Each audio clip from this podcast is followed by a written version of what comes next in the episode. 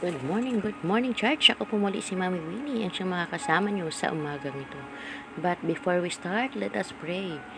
Heavenly Father, we thank you Lord for everything Lord God na meron po kami sa umagang ito Lord God. Maraming salamat po Panginoon na tunay nga po na napakabuti mo sa buhay namin. Salamat po sa iyong banal na Espiritu ngayon na siyang kasama ng bawat isa namin, Panginoon. Ipaunawa niyo po sa amin, Lord God, ang aming maririnig na mensahe, Panginoon.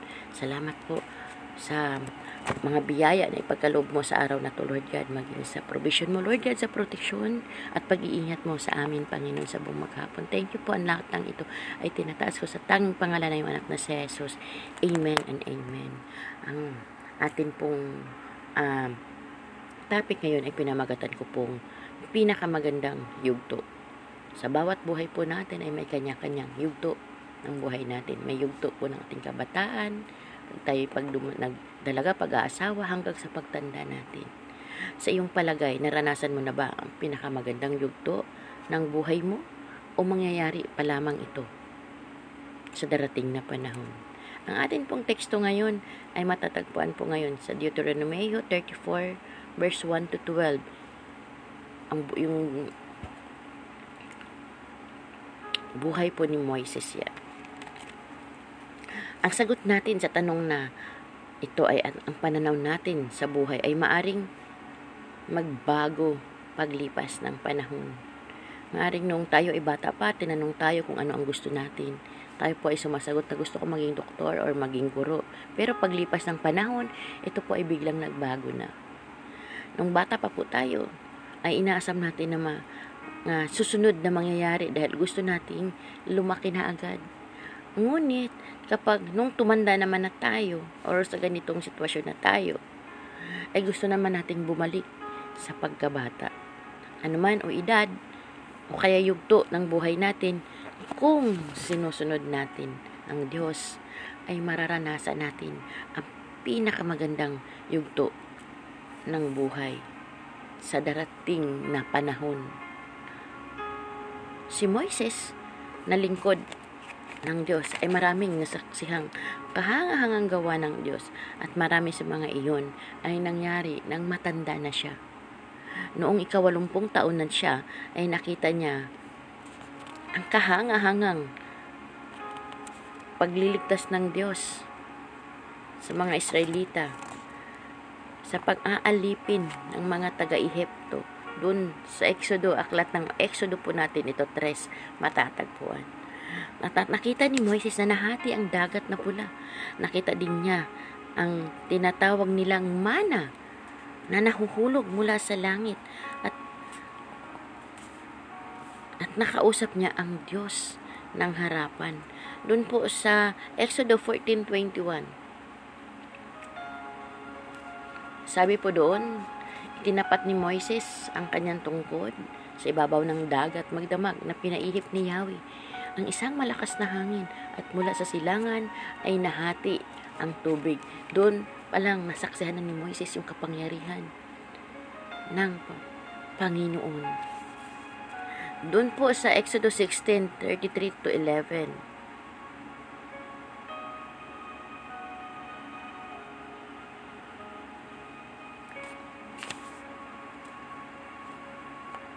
ay 16.4.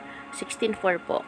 Exodus 16.4. Sabi po, sinabi ni Yahweh kay Moises, pauulanan ko kayo ng tinapay mula sa langit.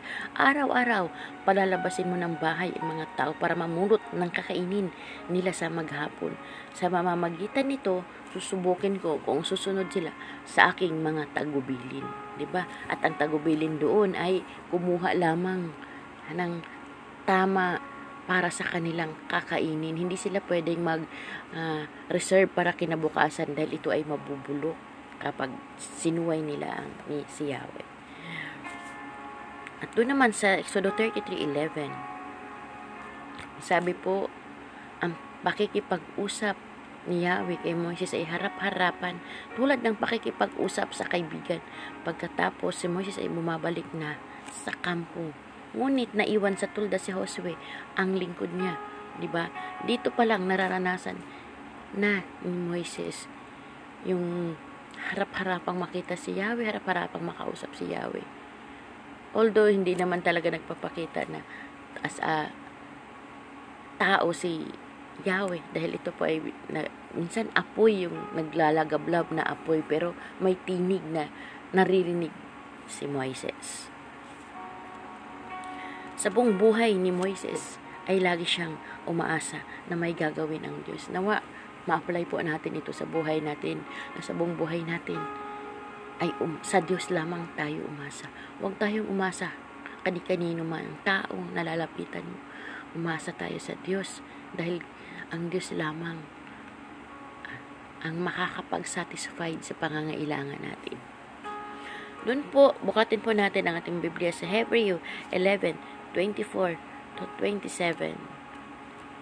Sabi po dito, dahil sa pananampalataya sa Diyos, tumanggi si Moises nang siya ay mayroon ng sapat na gulang na tawagin siyang anak ng prinsesang anak ng hari. Inibig pa niyang makihati sa kapihang dinaranas ng bayan ng Diyos kaysa magtamasa ng mga panandaliang aliw sa mundong ito na dulot ng kasalanan. Itinuri niyang higit na mahalaga ang pagtiti sa hirap dahil Mesiyas kaysa ang mga kayamanan ng Ehipto sapagkat nakatuon ang kanyang paningin sa mga gantimpalang hinaharap. Ang pananampalataya din sa Diyos ang nag-uudyo kay Moises na lisanin ang Ehipto kahit magalit ang hari matatag ang kanyang kalooban sapagkat para para niyang nakita ang Diyos. Amen. 'Di ba? Maging matatag po tayo sa ating pananampalataya sa Diyos. Maging sa buhay natin, ano man ang naranasan mo ngayon kapatid, bigatin sa buhay, problema man yan.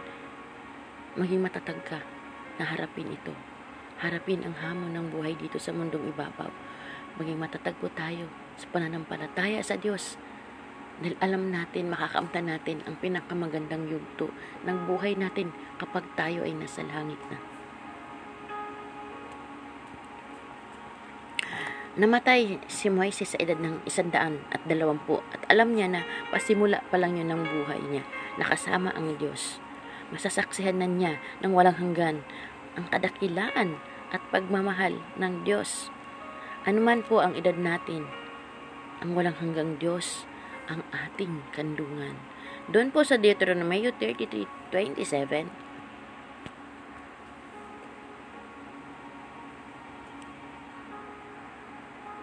Deuteronomy 33:27 ayan. Sabi po dito, sa mulat mula pa'y ang Diyos na, ang iyong tanggulan. Walang hanggan niyang bisig ang iyong kanlungan. Mga kaaway ninyo'y kanyang pinagtabuyan at inutusan kayong sila'y lipuling lubusan. Amen. Sa bawat araw ay ipinadarama ng Diyos sa atin ang kagalakang nagmumula sa Kanya. Ang pinakasikreto lang po dito na mak- para makamtan natin ang pinakamagandang yugto na makasama natin ang Diyos sa langit ay ang sundin ang Diyos kung ano ang nais niya sa atin para makamtan natin ang pinakamagandang yugto sa buhay natin. 'Di ba? Sundin natin kung ano ang nais ng Panginoon sa atin. Iwanan natin ano ang ayaw niya sa atin. 'Di ba? Dito po ako magtatapos. Tayo po ay manalangin. Ama namin na sa langit, maraming maraming salamat po Ama sa umagang ito na pinakamagandang yugto rin po ito sa buhay namin na ipinagkakalob mo, Panginoon, na malaman namin na makasama ka namin sa langit at naghihintay po kayo sa amin, Lord. Lord, turuan niyo po kami, Panginoon, na masunod po ang nais niyo sa buhay namin. Tulungan niyo po kami, Panginoon, na masunod namin ito ng tama, na ayon po sa kalooban ninyo. Salamat po sa buhay ng bawat isang nakikinig ngayon, Panginoon, ni Buos yung pagpapala at pabor sa amin, Panginoon. Na nawa, Lord God, na ikaw po ang aming Diyos sa buhay ng bawat isa, Lord. Salamat po, Panginoon. Patuloy ko pong itinataas ang Fernandez family. Si Pastor Dan, Ma'am Chubby, Lord God. Patuloy niyo silang gamitin, Panginoon. Pang, na sa para sa mga kaluluwang nais ka makilala, Panginoon Gamitin niyo po sila, Lord God, na ayon po sa kalooban ninyo. Maging sila si Sir John, Sir Charles, God, patuloy niyo pong ibuhos ang pabor at pagpapala sa kanilang mga proyekto, Panginoon, na yung katugunan, Panginoon, ng aming mga prayer, maging aming building, building, Lord God, church building, Panginoon. Alam ko po, Panginoon, na ibibigay niyo po ito sa tamang panahon, Lord God. Maraming salamat po, Panginoon. Ngayon pa lamang po ay kiniklaim namin na po ito, Panginoon. Gayon din po sila Pastor Tony at ang pamilya nito, sila Sister Didit, Lord God. Ang mga proyekto nila ay basbasan niyo po, Panginoon. Na ikaw po ang uh, makita doon, Panginoon, mahayag, Lord God, sa buhay nila. Salamat, patuloy niyo po silang gamitin, Panginoon. Na ayon po sa nais ninyo, Panginoon, maging si Kuya Tito, Mami Ronda, Mami Tess, Lord God hindi man namin sila nakikita ng personal ngayon, Panginoon. Pero Lord, pinagkakatiwala po namin sila sa inyo, Panginoon. Maging ang buong building bridges ministry, Lord God. Nawa ang pagkakaisa at ang kapayapaan ay manatili po sa church na ito, Panginoon. Maraming maraming salamat po. Lahat ng ito itinataas ko sa tanging pangalan ng anak na si Jesus at sa kapangyarihan na yung banal na Espiritu. Amen and Amen. Para po sa ilang mga announcement, para po sa ating uh, prayer request habit para po sa mamis and daddies pakisend lamang po ito kay Mami Jimay at para naman po sa young fruit at sa mga youth pakisend lamang po ito kay Ate Jenny. Tang may iwang ko lang pong salita saan ka man pumaroon kapatid laging kasama mo ang Diyos. To God be all the glory